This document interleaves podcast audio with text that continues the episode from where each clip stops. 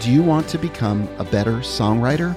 Well, we created a very simple 10-minute songwriter personality test, and it's going to help you better understand who you are as a writer, and it's going to help you in the writer's room when you're writing with other writers, because you're going to be able to identify what kind of writer they are. Maybe even have them take the songwriter personality test. If you're curious and you want to take the songwriter personality test today, just visit songwriterpersonalitytest.com or go to the link on the writingworship.co website. Welcome to the Writing Worship Podcast, a place for kingdom-minded songwriters to grow in their craft and community.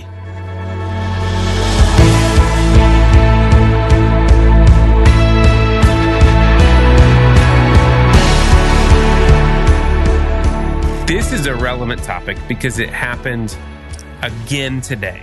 Oh my gosh. And between Eric, me, and you, this happens a lot, that someone will say that I sound like or look like Paul Rudd. Listen, I can't claim to look funny. Like, this is Sexiest Man Alive you from look like two years ago. Mm-hmm. I can't claim that. But this happened again today. This is like the fifth time in the past year at least this has happened. You also sound like a different actor. Oh. Rachel, do you know? Who, 1,000. Are you pointing at me? Yes. This is Eric. I just thought this the other day. Arrested Development. Jason Bateman. Thank you. Yes. Jason Bateman. Yes. I mean, not even a little. Like a lot. But you're different because you look more like Jason Bateman and sometimes sound like him. Well, That's fair. Consider that a compliment. I think Jason Bateman is quite a handsome fella. Great hair. He's got great hair. I'm looking at your hair right now and I'm like... Hair twins.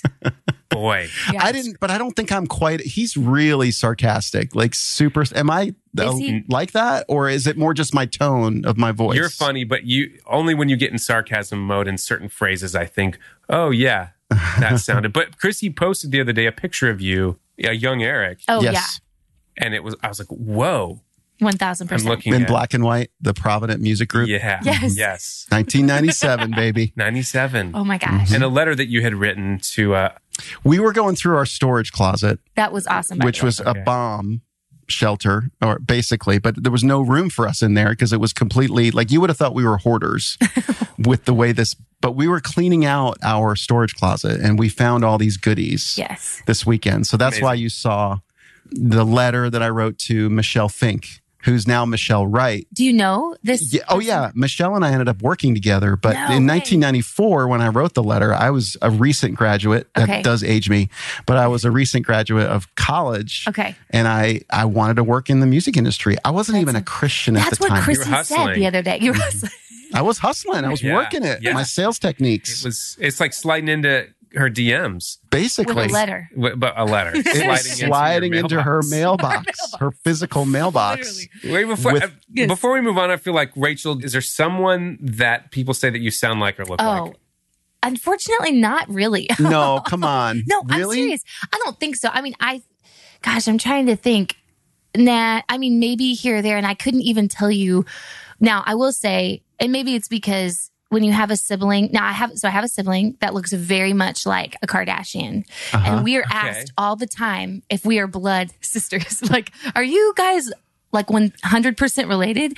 And nobody, like, I remember I had a worship team member years ago that came up to me. This was so awkward and was like, man, I did not know that was your sister. You'd posted this picture. I mean, no offense, but you guys look nothing alike. I mean, she's like a model. No.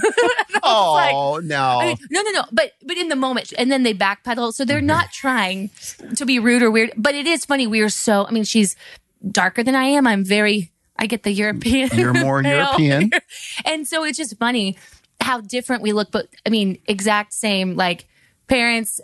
We're 19 months apart. Yeah. And wow. I'll show you a picture afterwards. I've seen you post this the other day. Oh, I think she's a makeup artist or something. She is. She does country music here in town. She does makeup. Here's something that we're all very excited about. Mm-hmm. Yes. And the first time that you're hearing about it on the podcast, although if you subscribe to email or look at socials, you've seen it by now. We're hosting our first ever live recording and writing camp. Boom. Woohoo! May 4th and 5th. Wow. So let's hear it.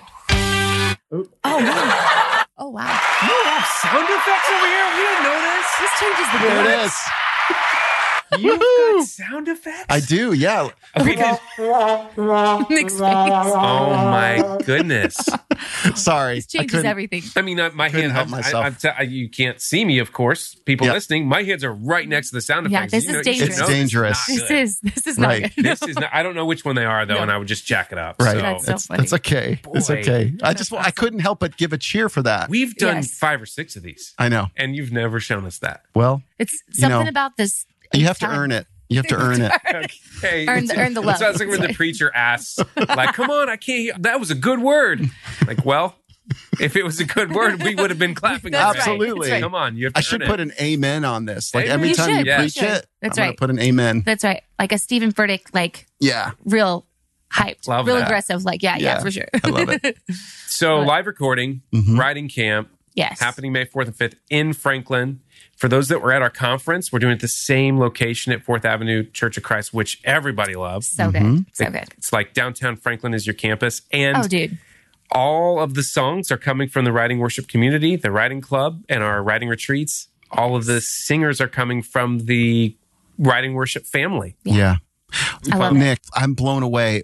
This is what Chrissy was talking about when she was telling you about the energy that Nick and I come with. Indeed, yes. Because I do feed off of his energy. Just hearing him talk about it. There's vibes. He gets super excited. I get just as excited. I mean, it's why I realized that Nick was just the perfect guy to come in and be director of Writing Worship. She said, you have a marketing son. Mm-hmm. No, marketing son. My younger brother. You're sorry. Maybe it was younger brother. I thought she said. We were all laughing at the nephew. Cousin. Second cousin, twice removed or whatever. Yes. Yeah. No, but this is exciting for the Writing Worship community to have this another event. A writing. It's going to be both writing and recording during that event. Wow. Yeah. Here's the really exciting part. To my knowledge, no one's ever done this. Okay. But I've seen, different iterations, been to a lot of writing camps and all this.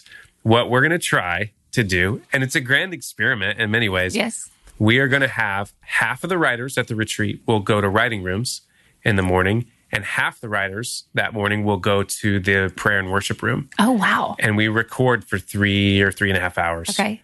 And then in the afternoon, they all switch. Oh, wow. And then we do the same thing the next day. So we'll record 4 sets like that, and it'll be legit prayer and worship time. But we'll also be rolling tape and recording songs. And the purpose behind it is not only is it fun and it's going to feel like a big sandbox and playing, which I think is the kingdom thing to do. For sure. Yeah. We're also going to be, the purpose is to record songs and make songs available that the church can sing. Yes. Yeah. We are all about empowering churches, empowering creative worship teams. Yeah. But we also want the body of Christ to be populated with new songs and songs that they can sing. So this is our target, right? This is what we're writing for. Yeah. We're writing for the church. So good. And the community. Yeah. So good. Yeah. It's like, I think what we were noticing over, I don't know, the past couple of years, you guys have been watching this, and it's like, there's great songwriters in our community. Mm-hmm. Like so good. Yeah, yeah. And there's great songs coming out. Are songs being written, but not every writer is an artist, and not every writer has the financial means or just the resources to go and create a recording that could stand up on Spotify or wherever, YouTube, much less record a video and all the things. It takes a lot of resources. So we said, well, what if we could sort of pool all of our resources, not just financial, but also the people we know and the partners that we can pull in. What if we pull all of this together and it becomes a community thing that we do. Yeah. And we can spread the word. We can sing the songs at our churches and all these things together. Yeah. Yeah. I'm so excited for so many pieces of it. Yeah. Mm-hmm. Me too. I'm curious, what are you most excited about personally? What that's coming of this? Oh man, the extrovert in me cannot even handle like the people high when I think about it. Yeah. It's like it's that feeling of going into a room and seeing all these people that you've written with or done life with in some way or wanted to write with and haven't yet. Yeah. And in the room and it feels like, we talk about this a lot, it feels like camp. Is the best way I can describe it. It's like we're getting ready for the week ahead. We're going to journey together. It's going to be fun. It's going to be sweaty. It's going to be work, and we're going to have a blast doing it. And I don't know, that just, I think actually being in the room, looking around at everybody that's there is going to almost feel unreal for a moment. Yeah. I'm pumped. Uh-huh. Yeah. I'm pumped. It's going to be it's never been done before. So it's going to be a logistical challenge, but I know you are. Challenge is the word that you are up for it. You are up for it, and I love that you are up for it. That's the best part about it. Because I do believe that, in all seriousness, I think that God wants us to dream big, and He wants us to need Him.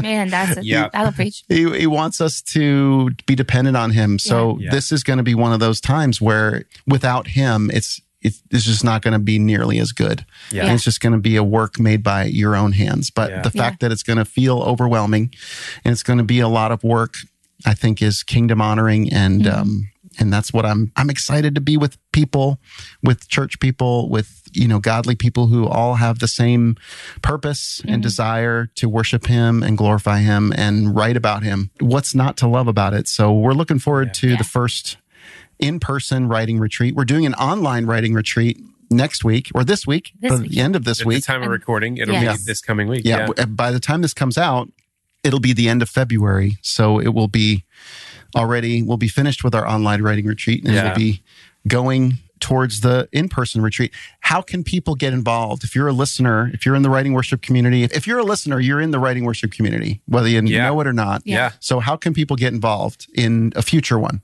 That's right. You can get tickets for this one still, hopefully by the end of February. We still have some tickets left. I'm sure we will.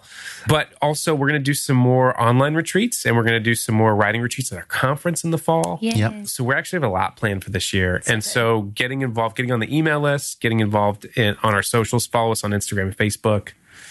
Those are the great ways to hear about it, and we'll be pumping it a lot. Yeah. And you can get involved by joining the writing club as well, which we talk about on the podcast. So if you're a listener, you'll see, you'll hear our bumpers, one of us talking about our writing club experience. And that's right. A lot of the songs come from our retreats, and our writing club all throughout the year is writing and can submit songs to these and there's so many incredible songs. We're in the process right now.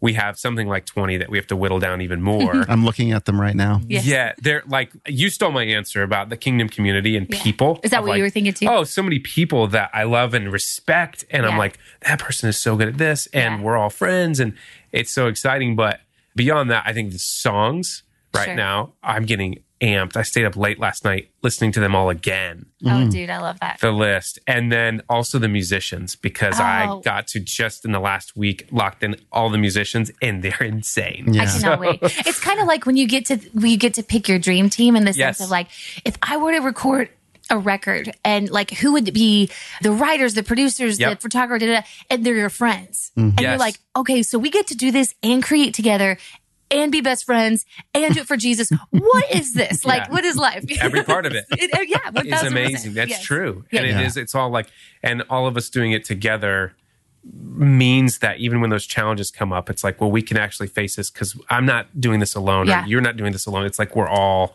in it together. For sure. So transitioning. Yeah, speaking of the Writing Club. Our interview today, our guest today, came from an interview in Writing Club. Yeah. So cool. It was incredible. Yes. He was, I got to say. I've not heard this yet, so I'm looking forward to hearing it. Yeah. Oh, Patrick Mayberry is our guest today. And I've just got to say, he was on. Was he? Oh, yeah. Is he off sometimes? No, I mean, but he's a very funny guy. Patrick is always funny. He's goofy. He's fun to be around. But boy, I would say this, he did a deep dive sort of pastorally with us that day. Mm-hmm. That was really incredible. It blessed me. And it came from, we do breakouts every month in our writing club. So we had a small crew of 10 or 12 people on that day. We talked to Patrick a while, I interviewed him, and then we all just talked for a little while and asked him questions. And boy, it was awesome. What was the song that he's most known for? Holy Spirit Come is probably his biggest song. Mm. Yeah. Very cool. Yeah. Which has done really well. It's a good song. He was a staff writer for a good while on Centricity. We didn't do this in the interview, but his little brief bio. Mm-hmm. Yeah. He's written and led worship forever, but he was a staff writer first. And at least his A&R guy tells me at some point said, have you guys ever heard this guy sing his own songs? Oh, and so they kind of started talking to him. He eventually signed with Centricity. And they, so as a brand new artist, to have a song that did so well in the church, so well on radio, he's been touring on big tours and continues to do really well, is awesome. But he's, to me, he's one of the best. He's an artist who is a writer. I love that. So he's just such a great songwriter that he then can go pull in other writers and producers that are just pulling great stuff out of him anyway. Yeah. Well, let's get into it. Here we go.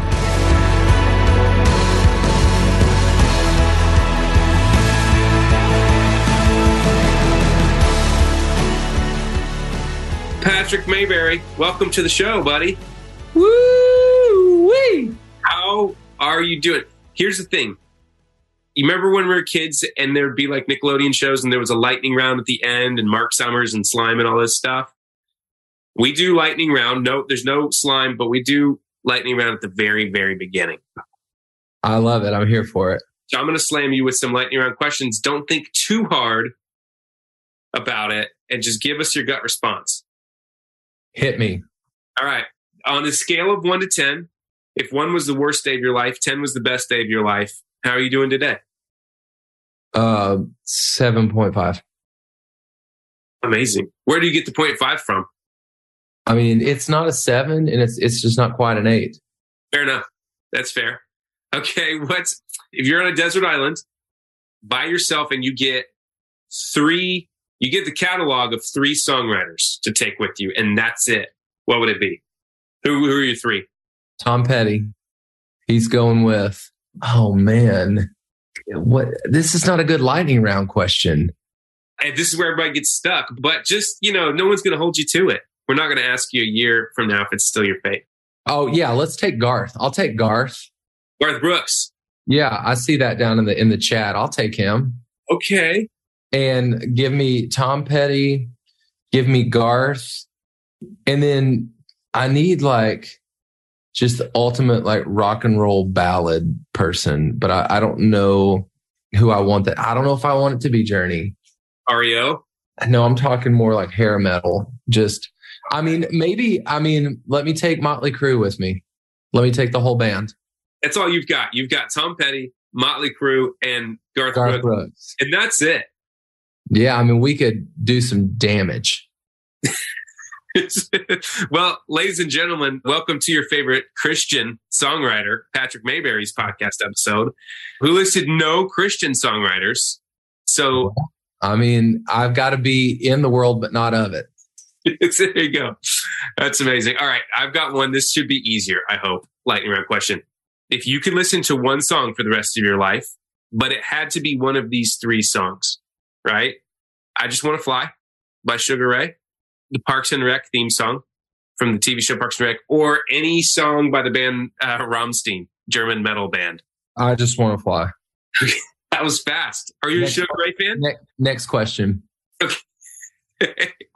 All right, we're done with the lightning round. Wait, we got to see. We're getting some comments in the chat, and I need to just acknowledge these. Can you please? Yes, Garth, love it. Brooke Ligertwood is amazing. She's such an amazing writer. I can only imagine what a great song. And my favorite beverage is, oh man. I don't know. Just a good old lime LaCroix.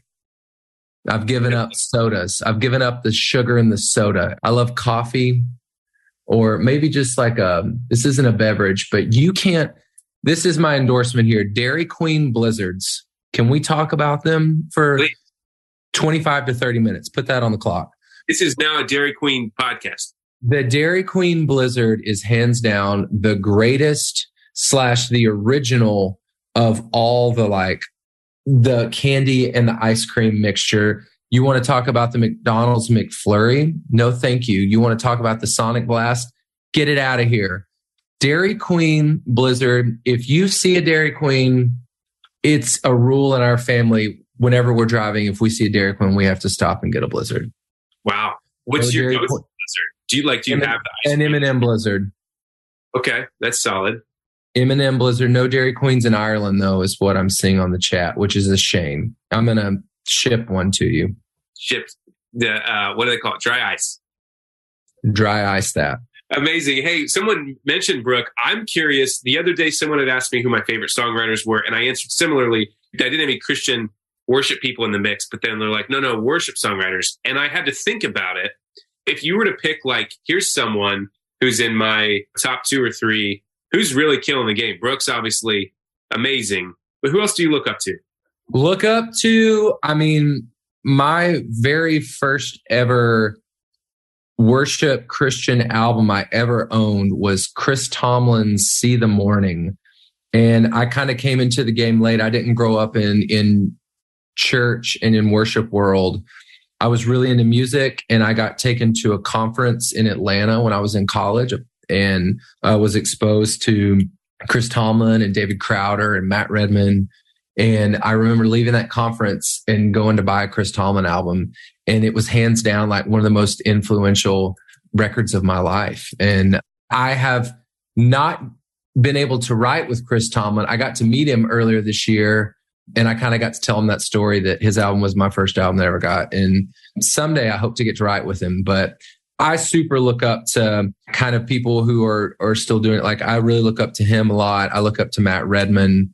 I just think, I just love the heart for the church and writing songs that are very church-minded. And, you know, I think Phil Wickham is doing an incredible job of writing songs for worship leaders, guys like me who are always looking for great songs that are, you know, really usable and helpful and teaching truth and teaching scripture to our churches. And so, yeah, there's a lot. I mean, there's a bajillion people I could name that I highly look up to and respect. Yeah. So many. Well, I have a bunch of questions splintering off that. Here's one, though. Who's like a writer that you're like, oh, people don't even know? Because I have my little like list of 5 or 10. I'm like, people don't even know how good this X, Y, or Z, like Andy Squires or a guy like that. But who's specifically like for the church? Is there anyone that you're like, man, this writer is amazing, and even if they're not super well known? There's a guy who is kind of here in Nashville, guy that I feel like is really writing some really brilliant songs, Mitch Wong. And he's just a really neat, freakishly talented, gifted writer who's really doing a lot of cool stuff. So good. Mitch leads at our church, and he's a special worship leader too. Yeah, he really is. He's a period. Actually, Mitch has been around the writing worship community a lot. Oh, cool. Stuff with us. And he's got a purity of heart, it seems, and just like something about him that's beautiful. Yeah, sure. Absolutely. Well, dude, let's, like, you went to your story a little bit in college and all of that. So I'm curious, because I really don't know, like, how you did come up and when you went in college, you mentioned that you went to like conference and you saw Crowder and Tomlin and all this. Were you exposed to the church or Jesus at that point, or not at all? Sort of. So I grew up in a really small town in a really small, tiny little Church of Christ, which was a very conservative little church that kind of aired on the side of little, very legalistic. And but all that to say, there was no instruments whatsoever. Like, that was kind of illegal in our church. So the whole world of worship and Christian music was kind of not allowed in my world. Other music was, you just couldn't mix the two. So I was super into like rock and roll, and like really loved like the Grateful Dead was probably my favorite band, and really got into a bunch of like hippie jam bands and like classic rock and stuff, and really fell in love with playing guitar and singing and being in bands. Wait, question here. Like, was that not controversial within your family or church community? No, that's what's weird, dude. That was totally fine, just as long as I didn't mix the two. Crazy. Weird, right? It's like, wait, what? That doesn't make sense. So I kind of came to really, really came to know the Lord, like, in a real, authentic, like making faith my own way, kind of in later in high school. And it was there, you know, I still didn't know anything really about worship, but I was playing music, and it started to not add up, that it's like, wait a second, like, I'm following this God who wants me to like bring my whole life as like a holy and pleasing offering, that this is my spiritual act of worship. But yet the thing that I love so much, music, I can't bring him that. That doesn't make sense to me. So I really just began to dig into faith and more about what that meant for me. And then kind of end of high school, beginning of college, I ended up leaving that church and kind of just went searching for something else, and ended up getting connected with a really amazing college ministry that was like, hey, you play guitar, come play worship. And I was like, I don't even know what that means. But it was super formative for me, just as I was just learning. And so I went literally from jamming the Grateful Dead to jamming Chris Tomlin, like in a matter of like weeks, and like crazy. Like, I feel like the Lord used music to draw me in, and that like set this like hook so deep that I just got obsessed with worship and learning more about, I think leading worship in a church context is like very, like, you have to have a gift of hospitality. And you have to, like, because you've got this group of people who you don't necessarily know where everyone's coming from. Like, oh, that guy's been walking with the Lord for 30 years and he loves worship and he knows everything about all the hottest worship music, but he's sitting next to somebody who just walked in off the street and they're, you know, in their second divorce, and they're here because their new, like, girlfriend or boyfriend found this new church, and they're like, hey, you got to come with me. And they're like, oh, I've never been to church. And I just got fascinated with like how to lead worship for both of those people, in creating an environment that was really hospitable, and even writing songs that weren't ostracizing one or the other, but trying to cast a really wide net, but also a really deep net. And I just felt like the Lord, like, it was a cool way that I felt like a lot more of my gifts, rather than just writing a song or playing guitar, could all merge together to create a space for all sorts of people to meet and experience kind of the presence of God, or be invited into a deeper step into what that could look like for themselves. That's beautiful. And that's amazing. And now that you say that, I'm like, I totally hear that in your songs and your lyrics and even melodies. Is it something that you're cognizant of while you're writing, or that you're even discussing with co-writers at times? Or is it just sort of an intrinsic part of you? Yes, usually always. And I'm always thinking of, you know, I heard someone say, like, thinking about, like,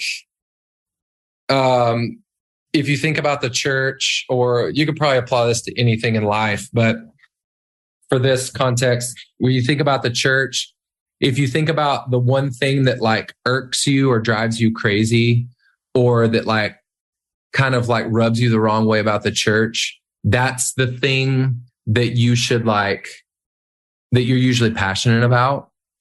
And I think just the way I grew up in, the church that I grew up in was very closed off, and it didn't invite a lot of people who were searching in, and you were kind of needed to be all in, or it's like, get out of here. And so I think it really gave me a heart for people that are on the fringes. And I love, you know, the person who's faithfully been walking with the Lord for 50 years or whatever. But I'm also super drawn to the person who's on the outside looking in, being like, man, I see what they've got in there. And I would love to belong to a place like that, but I don't know that I'd ever be accepted. And that's a bigger picture of like, I would love to believe what is true about God, that he really is a loving father. He's the father to the prodigal son. He's a God who gave his son to redeem someone like me. But man, if you knew my story, there's no way that would be true. I'm super drawn to those people. And so in always in writing, 99% of the time, I'm always thinking about, how is this going to hit those people? Just, you know, maybe even more so than, and you know, it's funny, like even people who have been in church forever, sometimes we just move along and we believe what we've heard, but we don't actually process it ourselves. And, you know, life is hard. And even, you know, even like sometimes having faith is hard. And I've seen the Lord do miraculous things in my life. And, you know, even that's like a scriptural thing. It's like you can look at yourself in the mirror and then walk away and forget what you look like. And I am the king of that. And so I just love writing songs that invite real humans to be real humans and interact our humanity full of emotion, like Psalm. You know, the Psalms are all over the place emotionally. And I just think as the bigger church, we need to just, as writing songs for the bigger church, we just need to pay a little more attention to God created us as human beings full of emotion, knowing that he's still going to be all God, but we're going to be all human. But then Jesus is kind of that middle ground that bridges the gap. And so just writing songs that invite us to be fully human and how that intersects with God's full divinity and how Jesus is kind of the bridge for all of that. So that's kind of a big philosophical thought, but that's kind of my driver when I'm writing songs is like, what does this actually mean to a real person? Like, and I love writing high praise songs about, you know, revelation, throne room, God is enthroned, holy, holy, holy is the Lord God Almighty. And I love writing those high praise adoration songs.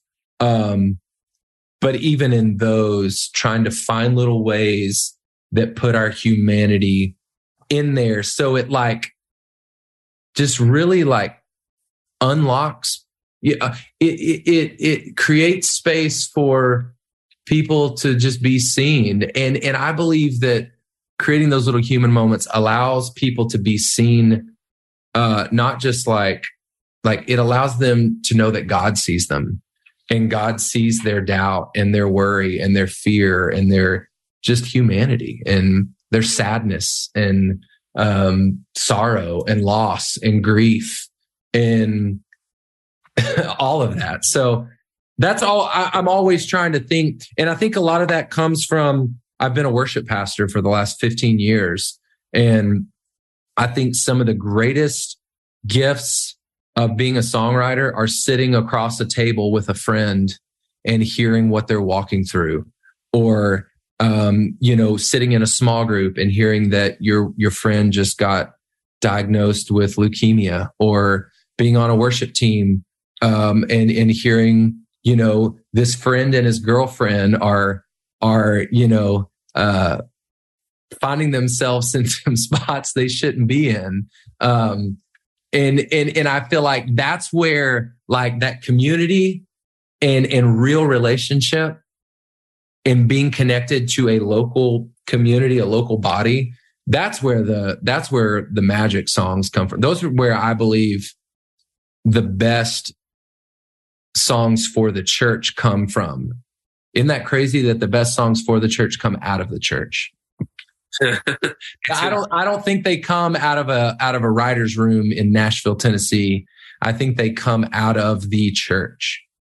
So good. I think that's, I want to talk about that for a second, right? Because you exist in this world here in Nashville where you're constantly with, however you want to call it, like Nashville scene writers, right? And there is very much, I mean, you and I know, like you can go into a room and if you've written enough songs and you're in a room with people who have written a lot of songs, you can do it. You can get in there and you know how to make the chorus lift and the bridge hit and all the things. But there was a few weeks ago, I was in a write and the producer stopped us, God bless him. And he said, does this actually resonate for anyone? And everyone was like, no, not really. It was true and all that. So I'm so curious, like for you, you're writing songs for the church, but you're also doing it a lot in Nashville. Your music is both for the church and being played in churches, and it's on the radio and all of that. How do you sort of wrestle with those things that maybe pull in tension for each other at times and synthesize it? Or is it a tension for you? Yeah, I mean, I don't want to sound awesome, but it's not attention for me. I just want to write songs that invite real people into the fact that, like, God likes them, God loves them, and we can react to that, and that's ultimately what worship is. But yeah, I mean, whether it's I mean, that's all I have to say about that. Yeah, totally. Well, go ahead. Well, you have that as your North Star, and when you go in, it's funny how when you write a song where you're trying to help people connect and feel something and connect that to the creator, that it does connect with a lot of people. Yeah. It's almost like in trying to do the thing, if you don't try to do the thing, it actually works for the thing. Yeah. Yeah. Yeah. And like, you know, I mean, I definitely have like, oh, let's write a really fun, up-tempo, wild and crazy, joyful song because hopefully there'll be some playfulness in that can unlock the way someone hears it or receives it, or, oh man, I can already hear what the drummer's going to do. And it's going to like help the whole room. Just like, oh, this feels really great. Like I can receive these lyrics better because, you know, this song, like it's got some joyfulness and we're having fun with it. And, you know, I definitely think in those lanes, but I don't really. I try not to throttle or not say something in regards to, and even with worship, like I fully believe in writing songs that are super accessible, and you know that was a big conversation a few years ago. And I don't know that it's necessarily as big, but it's like, you know, write songs that are, and I'm saying all this with a grain of salt, write songs that are in keys that people could actually sing if you're wanting to write songs for your church. But, you know, I think you can always write a song in one key. And then when you play it live on Sunday, if you really see that, like, man, nobody's singing this song. You're like, well, it's super high and no one can sing it. Then you're like, okay, do I want to sound really cool singing it in a key no one can sing it, or do we need to drop it a few keys and then the congregation sings, and then it's dynamite? But I do think there's some things that I don't want to shy away from saying, or saying it this way based on like, well, I don't think the congregation can go there or say that with me. And I'm like, well, let's lead them there. Like, and I think that's a trick with songwriting too, especially in a worship context. Like, I believe you can go anywhere. You don't need to water down anything. Just lead your people really well there. And if they trust you, they'll go with you. And I think that's how you kind of lead someone who's been walking with the Lord for 30 years and someone who's, you know, checking out the church for the first time because they haven't been to church in 20 years. Like, that's how you do it. But that's how I believe you can go deep and wide, is like giving context. And so I even think with songwriting, like, don't go too hard, too fast, like set it up, like give some context of, you know, where you're trying to lead the listener and where you're trying to lead the people. So good.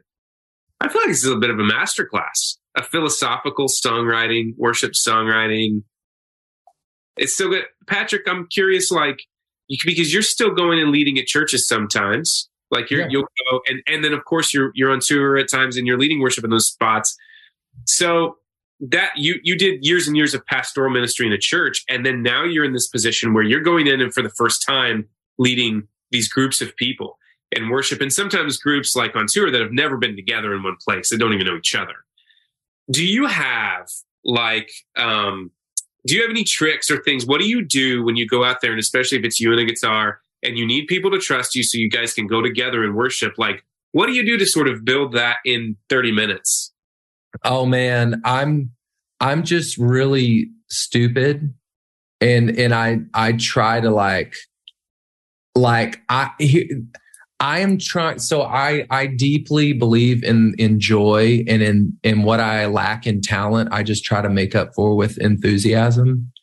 And so I'm trying to learn ways, go with me here. I'm trying to learn ways to use joy and even like comedy as like a samurai sword.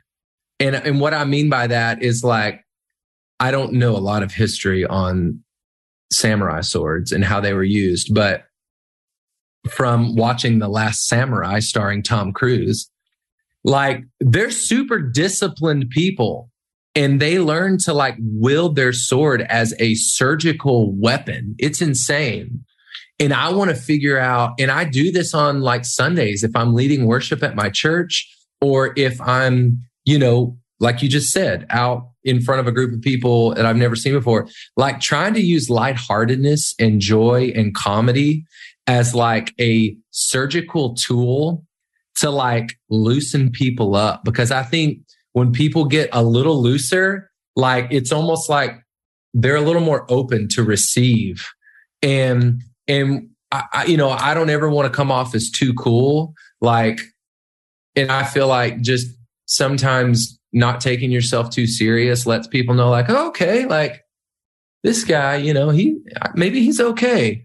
But you know, I remember years ago, probably like 12 years ago, I was at this worship conference and Matt Redman was leading, and it was like a worship leaders, worship leader conference. Like you wouldn't imagine the amount of like skinny jeans and leather that were just in the room. It's just cool worship people. And everybody's kind of, you know, you can just sense they're all looking around like, oh man, what's he got going on over there? And then Redman comes out, leads one song, and then he ends the song and he goes, oh man, you know, in his British accent, like, oh, this is just brilliant. You guys want to hear a joke? And everybody was like, wait, what? And he told like the silliest joke. And all of a sudden the whole room went, like you could feel it in the room. The whole room went, ah, okay. We're just here to have a good time and connect with the Lord. This isn't about being cool. Like it just broke this ice in the room that just made everyone breathe a little deeper and kind of like be like, okay, we're just here to worship. Like there's no sense in being pretentious or being cool. And I don't know. I just, that blew me away. And I just am always looking for moments like that. Like, do I intentionally need to, like, the best is when you mess up a lyric, and I've gotten like so used to messing up lyrics that I'm just like, you know, have fun with it. Like, cause all of a sudden it makes people laugh and they go like, oh, okay, we can lighten up. You're like, you know, oh man, that is not the right word. And, you know, just if you could just be silly with it, like it just loosens people up so much. It does. Funny enough, the opposite actually makes people tighter too. Like if you really get down on yourself or like negative self-talk or something during a worship set, it's like the worst. Right. It makes people really nervous. So I have an anecdote really similar that about this whole thing about comedy actually and spirituality and worship leading, I think is actually huge. I believe in this a lot. And you're speaking my language. When we came back from COVID, our church, I was the teaching pastor at the time. And I was really, really, really nervous because our church was super polarized, as most churches were, on the COVID thing. And so we were doing this outdoor service. I was like, I don't know what this first sermon is going to have to be about, but it's going to be about unity and what all this. We thought our church was going to split, you know, all this crazy stuff. And I told the elders, I said, guys, I think I'm going to go do 3 minutes of stand-up comedy to start the sermon. I think we're going to try and do it. And you know what? It was insane. The exact same thing happened. It deflated the whole thing. We poked fun at ourselves, at me, at my family, you know, all this stuff. And then all of a sudden, everyone remembered we loved each other. And we were, you know, all this. It is crazy. So I feel like that's the masterclass. Patrick Mayberry's Comedy 101, 2 minutes of stand-up in your worship set. Yeah. And you know, like, that's my bent. Like, I don't know how to correctly say that. But that doesn't have to be everybody's story. Yeah. Like no one needs to go and like prepare a stand-up comedy routine to lead worship. But I do think we don't need to be afraid of having fun. And it's like, man, how crazy is it that we get to like lead worship? Like it is. And I don't mean fun as in like some dumb, like going to Chuck E. Cheese and eating pizza. I mean like a deep well of joy fun. I'd like to say my fun is it's a deep well that there's an anchor that is set down in some deep, dark ocean. And that comes from a lot of life experience and a lot of ups and downs and a lot of hard things. And it's ultimately anchored in like Jesus. And that gives me joy. And out of that joy, like that's where that fun can happen. It's not some flighty, cheap, silly joke.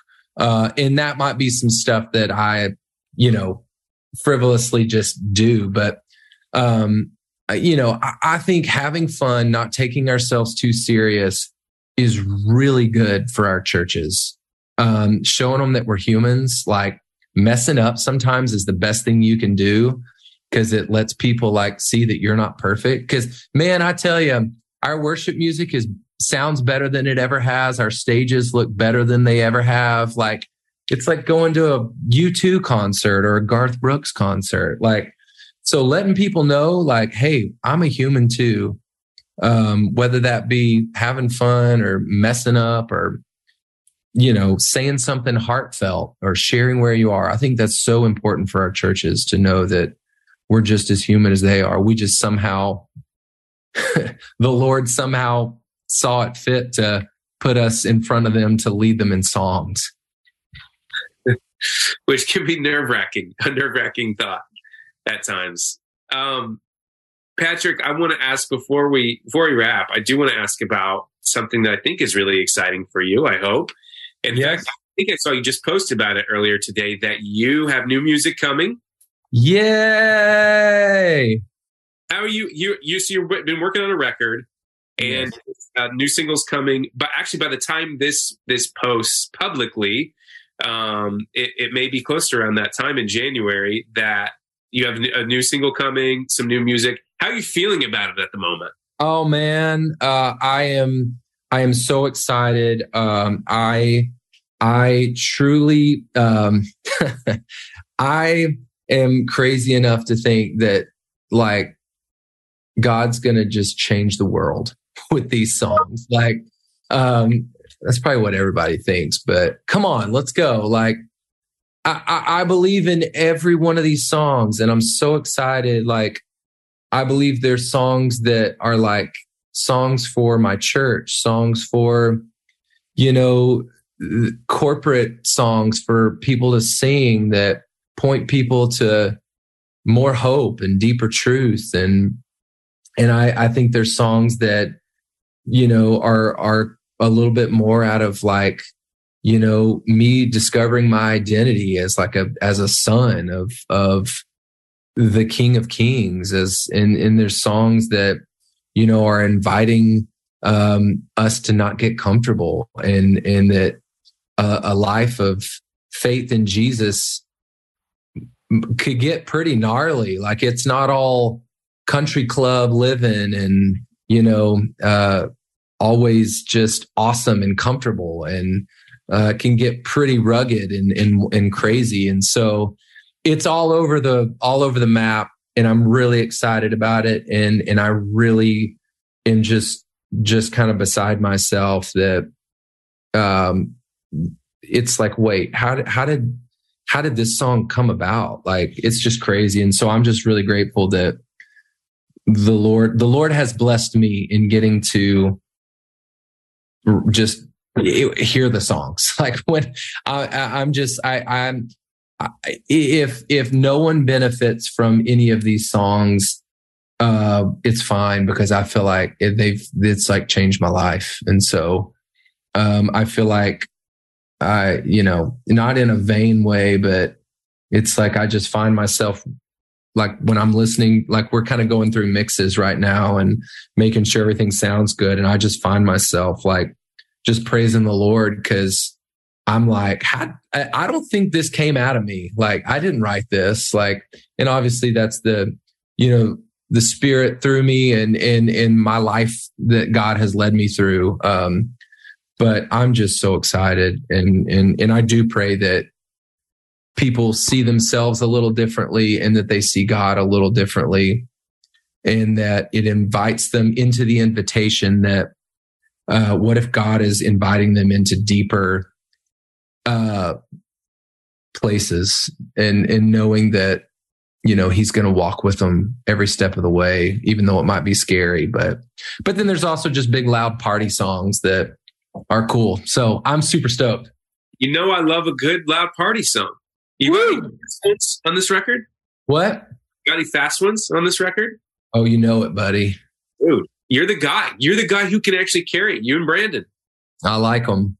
You know, that can, like, we need song ones. Every worship leader in the world is like begging for more song ones. You're song one guy. I'm a yeah. Why not? Let's go. Holy Spirit Come. Who here has led that as an opening song? Nobody. Like, come on. I know at least a few of us have. I see it pop up all the time when people are like, who knows any good upbeat songs? And that song is a great opening too. That's awesome. All right. Can you give us the, let's pretend you're doing a commercial for like Spotify or something about your new single, which when this podcast post will be right around the same time. Give us your like 30-second commercial. Deep voice. Oh no, this is awful. New single by Patrick Mayberry. No, give us like, what's the first single you posted about it today? I don't remember the name or anything, but it was like, okay, this looks like it'll be cool. It's a Patrick song. It's probably going to be good. No, I have no idea how to do a cool. I'll just tell you about it. Is that acceptable? That's not fun. And do what you just need to do. In theaters this summer. No, I'm so pumped about it. It's a big, fast, loud, awesome song. And it has this awesome bridge that is a whole lot of words and really kind of keeps escalating. And the way we wrote it is I was like, I kind of had this chorus idea. The song is called Easy to Praise. And it's just a fun, like sunny day, like feel good, kind of an up-tempo song. Just basically like, very joyful, just like celebrating the fact that what God has done in your life, like it just makes it like He just makes it easy to praise. And the bridge is really fun because melodically, it just kind of keeps climbing up and up and up and up and up. And it's really fun. And I just can't wait for people to hear it. It's going to be a slammer jammer. A slammer jammer coming to you this January? Yeah, January. Yeah, let's go. We're almost there. It's so coming up so close. It's like not even a month away. I know, man.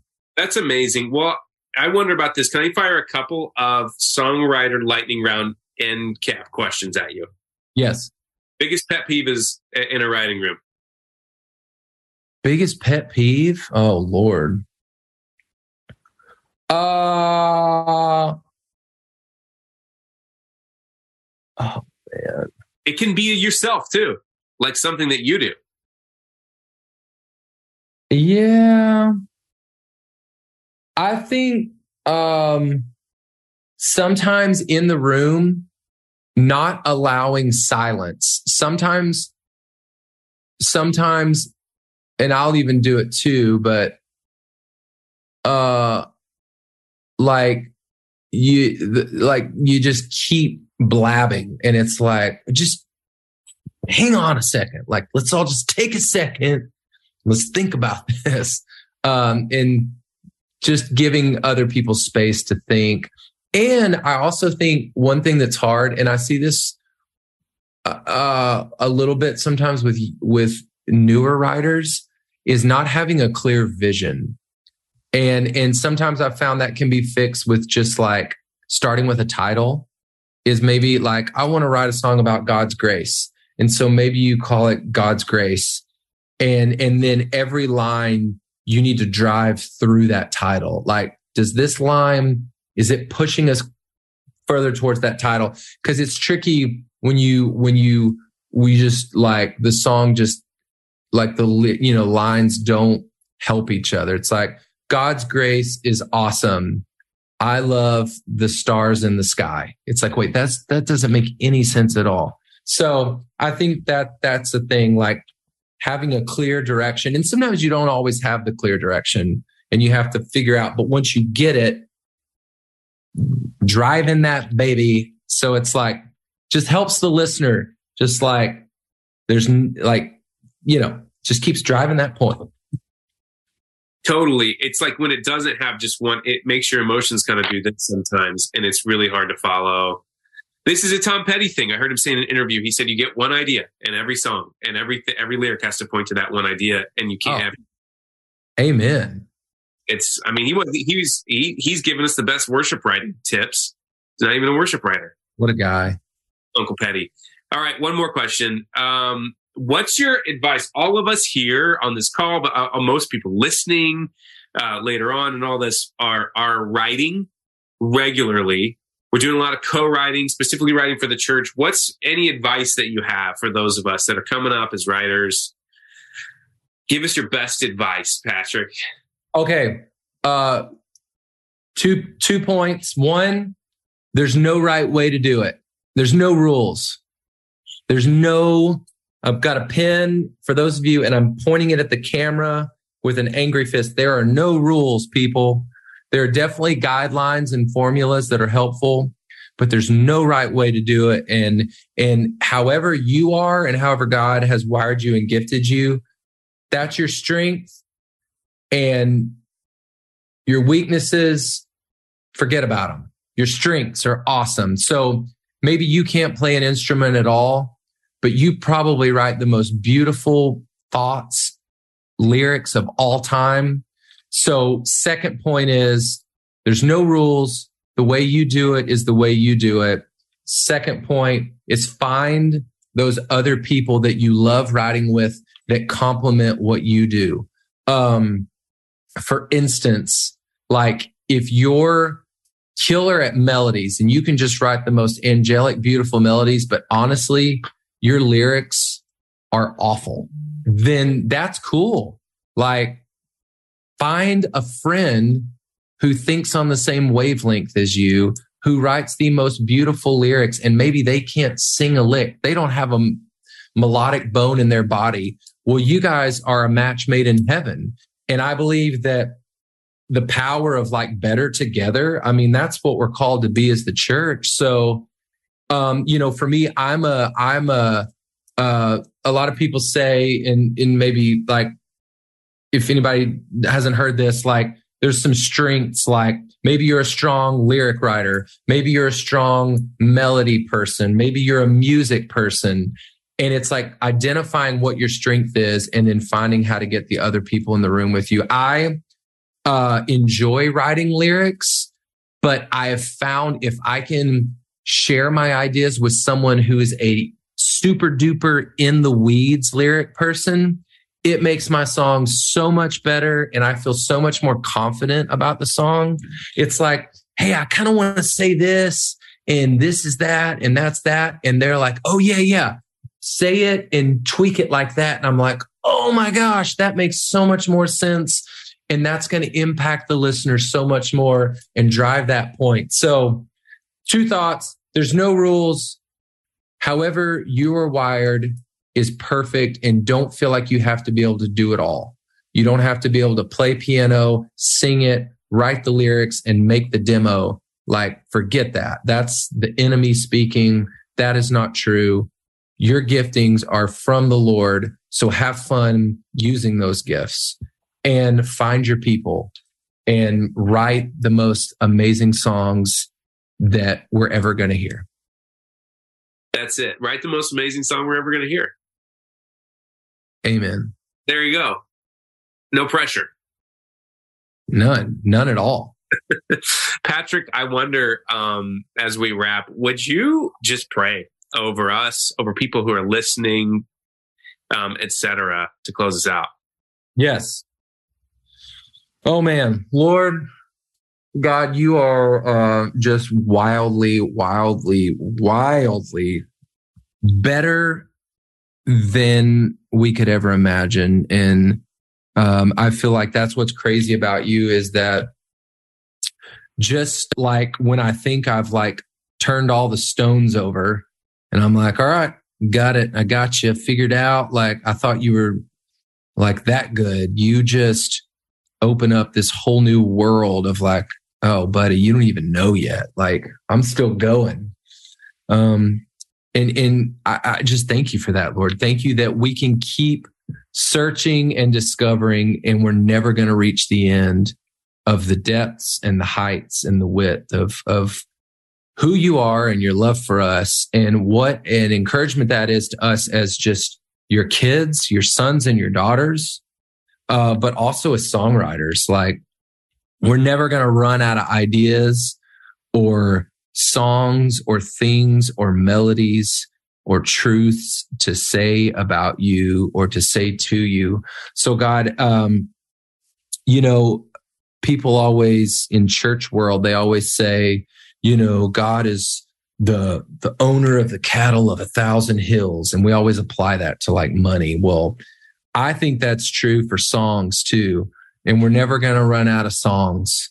And so anybody who's like, man, I got to write an awesome song, and feeling any sort of scarcity, or I'm not good enough, or I'm looking at that artist or this writer or this person in my church, and they're just so talented and awesome.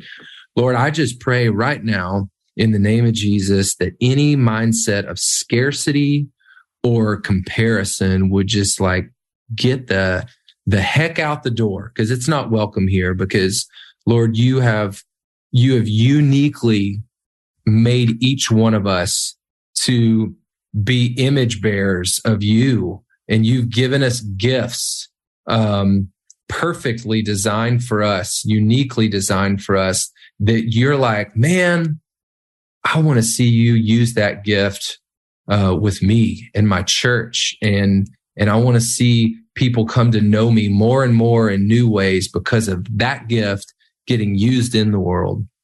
So Lord, I just I thank you for anyone who's listening. And I just pray all this in the name of Jesus, Lord, that people would just receive that these gifts come from you, and you're like, man, I'd love it if you would use that gift to grow my church and to invite people into a deeper knowing and love of who I am and how I feel about them. Lord, it's a privilege and an honor to serve you and get to write songs that just put truth out into the world, into a weird, broken world. We get to bring truth and light and just throw it out there. And we just pray that it blesses people. We love you. You rule. In Jesus' name, amen. I hope that was as meaningful for you as it was for us.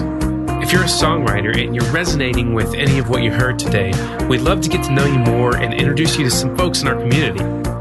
All of our podcast interviews and guest lectures come from either our Writing Club monthly breakouts or our annual Writing Worship Conference. Check out the show notes to learn how to get more involved with Writing Club, our mentorship taught by our founder, Chrissy Nordoff, or stuff we talked about in today's episode.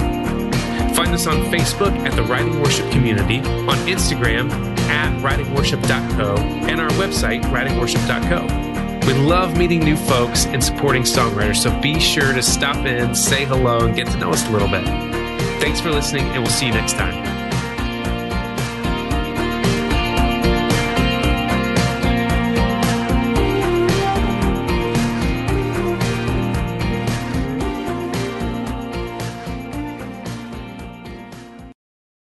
The times I've grown most as a songwriter are the times I've had mentors showing me the way. If you're looking to grow as a songwriter, we're now accepting applications for our Worship Songwriter Mentorship. Now, it's available only a few times each year, The Worship Songwriter Mentorship is a songwriting intensive that will help you craft impactful worship songs. It's a course created by Dove Award-winning and Grammy-nominated, drumroll here please, our founder, pro songwriter Chrissy Nordoff. It's a small group community, and it's led by other songwriters over the course of 9 weeks. It's an intensive course and a small group co-writing environment, and that means you'll be added to a special group of about 12 writers, give or take.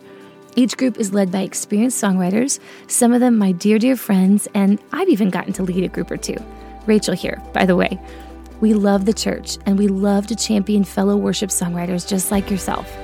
In this mentorship, you'll learn how to write songs for you and your congregation. You'll go deeper in your intimacy with Jesus. You'll get the tools needed to help craft songs more easily and never run out of creative ideas.